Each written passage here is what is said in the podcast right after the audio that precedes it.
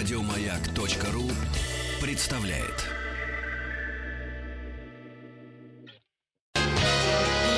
Вахтанг Махарадзе и Павел Картаев. В сегодняшнем выпуске цикла программ «Соцлагерь» мы поговорим о Ялтинской конференции, состоявшейся в феврале 1945 года, и ее актуальности в наши дни. У нас на связи кандидат исторических наук, доцент МГИМО Искандер Эдуардович Магадеев. Здравствуйте, Искандер Эдуардович. Здравствуйте, Вахтанг. Здравствуйте, Павел. Здравствуйте, уважаемые радиослушатели. Здравствуйте, Вахтанг, здравствуйте. Вахтанг при, присоединится к нам в понедельник, он сейчас в командировке, я, а и, это и Денис, Вахтанга. Денис Евгеньевич Николаев. Прошу прощения, да, поскольку это радио, мы не можем друг друга видеть. Да, все в порядке. Искандер Эдуардович, в прошлый раз мы говорили о Тегеранской конференции. Это была первая встреча глав Большой Тройки в конце 43-го. Там решалась проблема достижения победы над Третьим Рейхом. А какая необходимость собрала лидеров антигитлеровской коалиции в Ливадийском дворце в феврале 45-го? Спасибо. Мне кажется, отличный вопрос для начала, поскольку Ялта прошла под знаком грядущей победы. То есть Тегеран действительно коренной перелом уже произошел. Произошла битва на Курской дуге, произошли сражения в Италии, в форсирован был Днепр в основном. Вот, поэтому Тегеран уже предчувствовали страны победу, но Ялта, эта победа уже казалось, что буквально находится под рукой.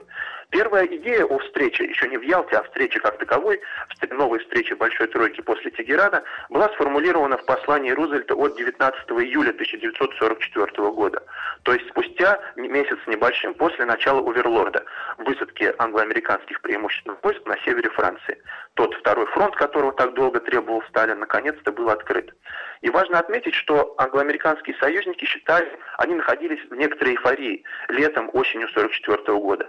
Темпы продвижения англо-американских войск э, в, на территории Франции, потом в Германии сентября 1944 года, они опережали прогнозы. Первоначально у союзников были сложности именно в боях на плацдармах, но затем они стали продвигаться быстрее. И поэтому вот этот важный момент. Казалось, что вообще победа уже может случиться намного раньше. Mm-hmm. Вот, и, да, да-да-да, слушаем вас, Искандер Эдуардович. Вот. И второй важный фактор, это мы с вами чуть говорили о специфике тройственных, треугольных отношений. Как один из американских историков э, э, написал, треугольные отношения сложены не только для любовников, но и для государственных деятелей. А, я имею в виду что? Что Черчилль в октябре 1944 года, второй раз после августа 1942 года, поехал в Москву. И там было заключено негласно так называемое известное процентное соглашение, когда Сталин и Черчилль, это до сих пор спорят, что эти проценты были, но, условно говоря, э, определили, кто в какой стране Восточной Европы, речь шла о Румынии, Греции, э, Болгарии, Венгрии, кто более главный, Югославии, кто более главный, кто менее главный. Американский представитель был только посол Гарриман, и он на ключевых встречах тогда в Москве в октябре 1944 года не присутствовал. И Рузвельт, конечно, в этом смысле был э, насторожен, потому что как так? Э, с одной стороны, он против всяких сфер влияния, он, знаете, такой вильсонианец, то есть он наследник еще от президента Вильсона начала 20 века, он против сфер влияния. А с другой стороны, как так? США э, мощная держава, а тут СССР и Великобритания пытаются решить вопросы без него. Поэтому второй фактор важный – недовольство Рузвельта нежелание остаться в стороне э, вот, вот, по сравнению с советско-британской сделкой. И, наконец, третий важный момент – выборы. У Рузвельта в ноябре 1944 года состоялись выборы. Беспрецедентный случай, да, в истории Соединенных Штатов он э, идет на очередной срок, уже отнюдь не второй. Вот. Рузвельт достаточно уверенно эти выборы выигрывает, и тем самым появляется новая возможность для, э, для встречи. То есть вот эти бы я три фактора выделил в качестве того, такого немножко того, стимулов к организации Ялтинской конференции. Но организация Ялтинской конференции, она как бы началась уже в Тегеране, или все-таки все пришлось начинать с чистого листа, когда готовили Ялтинскую конференцию? Вот скорее сама идея новой встречи, да, мы отметили июль 44 года. Октябрь 44 года, не случайно, опять-таки, ведь Черчилль находится в Москве, Гопкинс, Гарри Гопкинс, альтер-эго Рузвельта, ближайший, пожалуй, к нему человек, э, в разговоре с э, постпредом, послом э, Громыко, советским послом в Соединенных Штатах, говорит о возможности новой встречи и называет Ялту. Впервые Ялта фигурирует вот в этой беседе октября 44 года между Гопкинсом и Громыко. И Громыко Германика и Сталин, э, конечно, уцепляются за этот вариант. Это он очень, он очень, вернее, извините, не Ялта идет, а Черноморское побережье, вариант Черноморского побережья. Э, и они уцепляются за этот вариант. Принять конференцию Большой Тройки в Советском Союзе, это, это просто отлично, это повышение дипломатического статуса, это все удобства с точки зрения безопасности, связи и так далее. И Сталин уже от этой идеи не отойдет. Тогда Гопкинс неясно, действовал ли он по собственной инициативе, но Рузвельт долго будет сопротивляться. То есть после ноября 1944 года, после того, как выборы у него состоялись в США, у него, все, он готов к встрече. Но начинается торг, как и в случае Тегерана, где встретиться. Рузвельт не хочет ехать на Черноморское побережье, не, не, там вариант Одессы еще чуть фигурировал одно время. А, он хочет организовать встречу поближе. Он опять смотрит на Южное Средиземноморье, такое Восточное Средиземноморье. Александрия в Египте, Иерусалим, Афины, возможно, встреча где-нибудь в Италии, а это выгоднее уже скорее для англичан и американцев. Да, они ведут войну в основном в Италии, и они освобождают Италию. Тут бы немножко на весах э, распределились ставки иначе. Черчилль, в принципе, готов э, лететь э, куда угодно, но он тоже предлагает Гаагу, например, в Нидерландах сентябре 1944 года. Но Сталин вот после этой беседы Гопкинса с Громыко мертвой хваткой уцепляется за э, вариант Черноморского побережья, который уже к январю 1945 года, это четко Ялта, э, то и от него не собирается отступать. И как в случае с Тегераном, Черчилль э, скорее готов идти на уступки, он уже э, предлагает вариант, он любитель был э, называть операции военные, например, давать им какие-то такие названия со смыслом, и он предлагает кодовое наз название операции «Аргонавт», да, то есть э, когда когда аргонавты отправлялись за Золотым Руном, тоже, как считается, вот в район Тавриды, то есть в район э, Крыма. Поэтому, в принципе, Рузвельт к январю 1945 года уже вынужден опять согласиться, это, безусловно, уступка. Здоровье его, мы, может, поговорим, это не надо представлять Рузвельта таким уж совсем как бы на грани уже почти смерти, он все-таки силы у него были, он выдержал Ялту, эту дипломатическую борьбу. Но для его здоровья, конечно, слабевшего это испытание очень серьезный такой перелет э, в Ялту. Искандер Эдуардович, а вот вы э, упомянули, что Рузвельт э, как-то не сразу понял, что надо поделить будет мир между странами-победительницами, и до него дошли слухи, что за его спиной Черчилль и Сталин уже э, начали дележку, да, получается? Да, и вот, может быть, как раз к актуальности, да, и к мифам, к тому, что есть Ялта, и что считается, что есть Ялта. Рузвельт, и особенно Госдепартамент в это время, официальная их позиция заключается в чем? Мы против сфер влияния, то это считается таким старым миром, империалистической политикой. Э, вот. Какой вариант предлагает Рузвельт? Э, ставка на коллективную безопасность, на международную организацию безопасности. То есть с американской точки зрения это два противоположных, ну, по крайней мере, с точки зрения Госдепартамента, это два противоположных варианта. Либо мы строим международную организацию безопасности, и у нас вот четыре полицейских так называемых, США, СССР, Великобритания, Китай, они определяют судьбы мира, либо идет вот такая дележка на сферы влияния. Но Рузвельт, конечно, был реалистом, не нужно его изображать идеалистом. Он понимал, что фактически сфера влияния негласная у Советского Союза сформируется в силу самого хода войны. И вот это принципиальный момент, который давайте зафиксируем, что и сама, сам ход Ялтинской конференции, он, он не возник на пустом месте. Во многом Ялта фиксировала ту ситуацию, реальную ситуацию на фронтах, которая сложилась к началу 1945 года. Советский Союз освобождает Варшаву э, в январе 1945 э, года, э, находится, сейчас скажу, в 60-70 километрах от Берлина, а союзники еще буксуют там, к западу от Германии. То есть фактически кажется, что скоро э, Германия будет освобождена и, возможно, преимущественно силами Красной, Красной Армии. Поэтому Рузвельт понимает, что, скорее всего, советская сфера влияния вот в Восточной Европе, она возникнет. Но его цель смягчить это, не дать э, то, что с точки зрения американцев выступило бы исключительной сферой влияния. Чтобы восточноевропейские страны, да, они бы были дружно настроены к Советскому Союзу, там были бы просоветские силы у власти, но не обязательно, что коммунистическое правительство, то есть были бы, например, коммунисты, но и другие партии.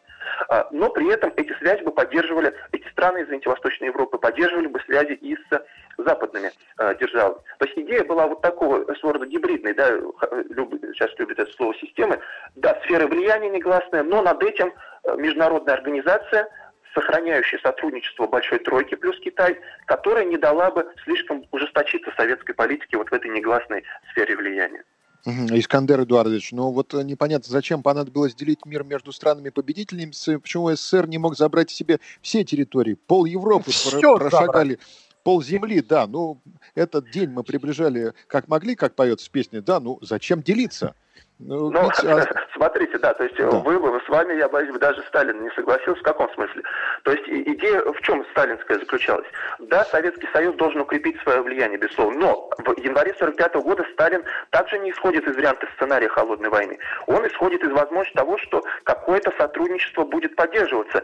Прежде всего США, потому что Великобритания постепенно не на вторые, конечно, роли отходит, но слишком усиливаются две вот эти державы. То есть вот эта биполярность, две сверхдержавы, они уже вызревают, конечно, к этому времени СССР и США. Но идея какая? Да, Советский Союз получит свою законную сферу влияния с точки зрения Сталина, э, прежде всего Польши, Польша, Польша это очень польский вопрос, очень больной в Ялте, но при этом мы будем, мы будем поддерживать э, связи и с западными державами. То есть мы не, это все не перейдет вот в ту жесточайшую конфронтацию времен Холодной войны. И один из важных моментов – это кредит.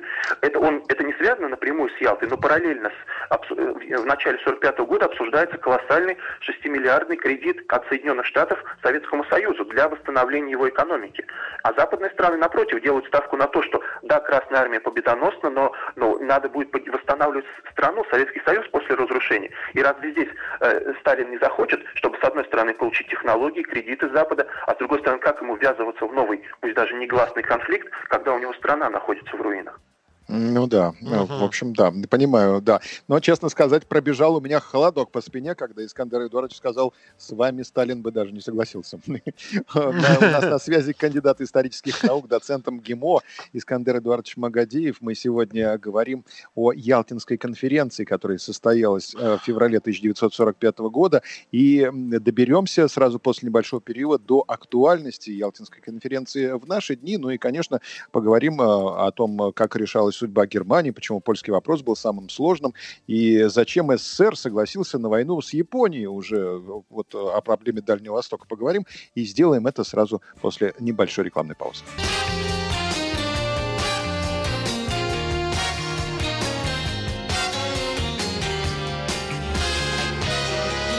Вахтанг Махарадзе и Павел. Сегодня в цикле программ «Соцлагерь» мы говорим о Ялтинской конференции, состоявшейся в феврале 1945 года. У нас на связи кандидат исторических наук, доцент МГИМО Искандер Эдуардович Магадеев. И, наверное, уже пора переходить к вопросам, которые решались на Ялтинской конференции. Вот, например, польский вопрос, да, почему он оказался самым сложным, Искандер Эдуардович? Да, знаете, он стал таким узлом противоречий. Мы э, чуть говорили до перерыва о том, что Польша крайне важна для безопасности Советского Союза. Сталин неоднократно выдвигает этот тезис в Ялте, что Польша – это коридор для потенциальной новой германской агрессии против Советского Союза. И поэтому Польша, он говорит о том, что должна быть дружественной а, Советскому Союзу, но добавляет, что Советский Союз не претендует на независимость а, Польши. С другой стороны, больной вопрос, то, что в апреле 1943 года, после поворота так называемого Катынского дела, когда немцы раскопали могилы э, и обвинили в этом Советский Союз. Сталин, безусловно, не хотел признавать э, этой вины, которая, как мы знаем, сейчас она, безусловно, была.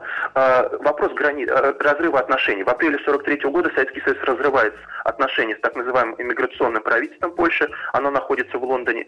И уже в январе 1945 года, опускаю детали, он признает так называемое временное правительство Польши. Это просоветские силы, которые находились на территории освобожденной э, Польши Красной Армии. Поэтому, по сути, западные страны, США и Великобритания признают так называемое лондонское польское правительство, Советский Союз признает свое временное, ну не свое, признает временное правительство Польши, состоящее из просоветских сил. Вот это ключевой вопрос. С одной стороны, и вопрос границы. Вопрос того, что э, Сталин требовал то, чтобы польская граница по востоку, то есть советско-польская граница, пошла, прошла по линии Керзена, так называемой, а Польша была компенсирована за это за счет Германии, территории на западе. Лондонское правительство не хочет, чтобы признавать вот этой линии, линии Керзена. Вот. И тем самым, э, с одной стороны, это отношения между союзниками, потому что как это так, у вас союз, а вы признаете разные польские правительства. И более того, Польша. Э, освобождена Красной Армией, то есть постепенно э, Красная Армия продвигает свою территорию, и в январе, напомню, была освобождена Варшава. И, соответственно, это важный момент для того, как будут развиваться отношения с союзниками. И давайте, может быть, перекидывая, пытаясь перекинуть мостики и на современность, конечно, потом Ялта во многом, особенно вот польскими отчасти авторами и политиками, она будет, ее будут изображать как, Сталин, как Рузвельт отдал Польшу, э, Польшу Сталину. Это, конечно, не соответствует реалиям, если мы посмотрим именно с февраля 1945 года. Рузвельт и Черчилль мало что могли сделать для Польши, с одной стороны, потому что основной вклад в освобождение, ключевой вклад в освобождение Польши внесла Красная Армия. С другой стороны, они не так уж нельзя сказать, что сильно и так много хотели в этом смысле сделать. Если мы почитаем ремарки Черчилля, он иногда был очень критически настроен в отношении так называемых лондонских поляков. То есть хм. говорить о, о такой полной поддержке там отнюдь не приходится. И более того, Но... любопытный эпизод... И... Да, извините. И вообще, как бы полякам грех жаловаться, только благодаря Советскому Союзу часть земель, которые немецкие, теперь находятся в их э, составе. Польшу же усилили. Согласен, это даже будет потом некой сложностью в польско-германских отношениях. Вот, ну, опять-таки, скорее тут это действительно очень тяжелая в этом смысле такая страница из советско-польских отношений, но это, это факт, то, что вы сказали. То есть это превращение, потом от него польские власти не отказывались, и в какой степени законно, потому что Германия, безусловно, нанесла колоссальный урон не только Советскому Союзу, но и Польше. А судьба Германии решалась на Потсдамской конференции или основы все-таки были заложены на Ялтинской? А, в Ялте это, то есть, если говорить, три ключевых вопроса. Польский мы чуть-чуть обсудили, германский и ООН, насколько удастся обсудить. Германский, э, ключевой, по сути, вопрос Ялты, вопрос, как быть с будущим Германии. Потому что Германия – это ключ к последующему, последующей холодной войне в Европе.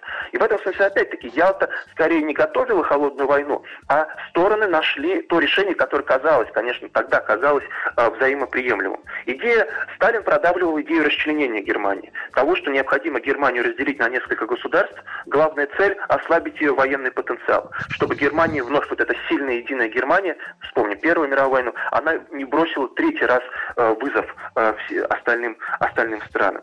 Э, другие страны, особенно Черчилль, который в это время уже, как он говорил, меня пугает перспектива, что между Великобританией и Советским Союзом на континенте не будет сильной державы, он, он уже опасается слишком ослаблять Германию.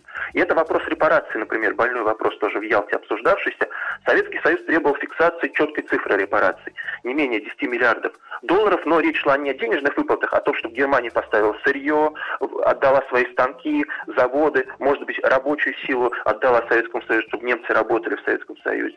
Вот. Черчилль также говорит о том, что нет, давайте не будем сейчас фиксировать репарации. В итоге этот вопрос, он, была сформирована комиссия, которая потом этот вопрос уже после Ялты обсуждала, но по репарациям в Ялте не удалось договориться. Рузвельт в целом и по германскому вопросу занимает промежуточную позицию, он стремится примирить две стороны. Как один из историков напишет, Рузвельт во многом это скрепа Великого Альянса, антигитлерской коалиции. И Рузвельт стремится примирить позиции Сталина и Черчилля, вот. но не будем забывать, что позиция Рузвельта в отношении Германии тоже достаточно суровая. План Маргентау, так называемый, он не стал руководством к но план э, ликвидации промышленности Германии, превращения в аграрную страну. Но эта идея курсировала, циркулировала на высшем уровне в Вашингтоне. А, и Рузвельт делает еще одно важное заявление в Ялте, ну, еще одно из важных. Он говорит о том, что американские войска уйдут из Европы после войны в течение двух лет. Это очень важное заявление, тоже говорящее о том, что сценарий холодной войны не рассматривался как ключевой в это время. Черчилль, конечно, очень этим обеспокоен. Он уже, учитывая, что тоже любопытный момент, есть же уже атомные договоренности между США и Великобританией. Они заключили договоренности и не говорили о них Советскому Союзу, о совместной разработке атомной бомбы. Сталин, по всей видимости, знал об этом. И тоже такие делал намеки в период любопытных таких застолий в разных дворцах Ливадийском, Воронцовском, Юсуповском, а, о том, что нехорошо э, скрывать. Ну и вроде бы мы не скрываем друг от друга, но с таким хитрым прищуром, как можно, так скажем, немножко себе вообразить. А зачем СССР согласился на войну с Японией? У нас буквально 40 секунд, э, Искандер Эдуардович. Буквально, да, я понял. А, это, очень, э, это вернуть территории, Сахалин, Курилы, тоже больной да, вопрос, а, усилить свои позиции на севере, на севере Китая, при этом вступление СССР в войну против Японии крайне важно рассматривалось как крайне важный момент Рузвельтом. Это позволило бы сэкономить жизни американских солдат. Угу. Наш э, временной ресурс на сегодня, к сожалению, исчерпан. Искандер Эдуардович, надеемся на новые встречи и постзапись. Спасибо большое. Да, у нас впереди огромное вам спасибо. У нас на связи кандидат исторических наук, доцент МГИМО Искандер Эдуардович Магадеев. Мы говорили о Ялтинской конференции в феврале 45 года. Огромное спасибо и всем хороших выходных. Прощаемся до понедельника. Денис Евгеньевич, тебе огромное спасибо за поддержку. Субботу и воскресенье. Не забудьте включить «Маяк детям». В 9 ждем завтра. До свидания. Еще больше подкастов на радиомаяк.ру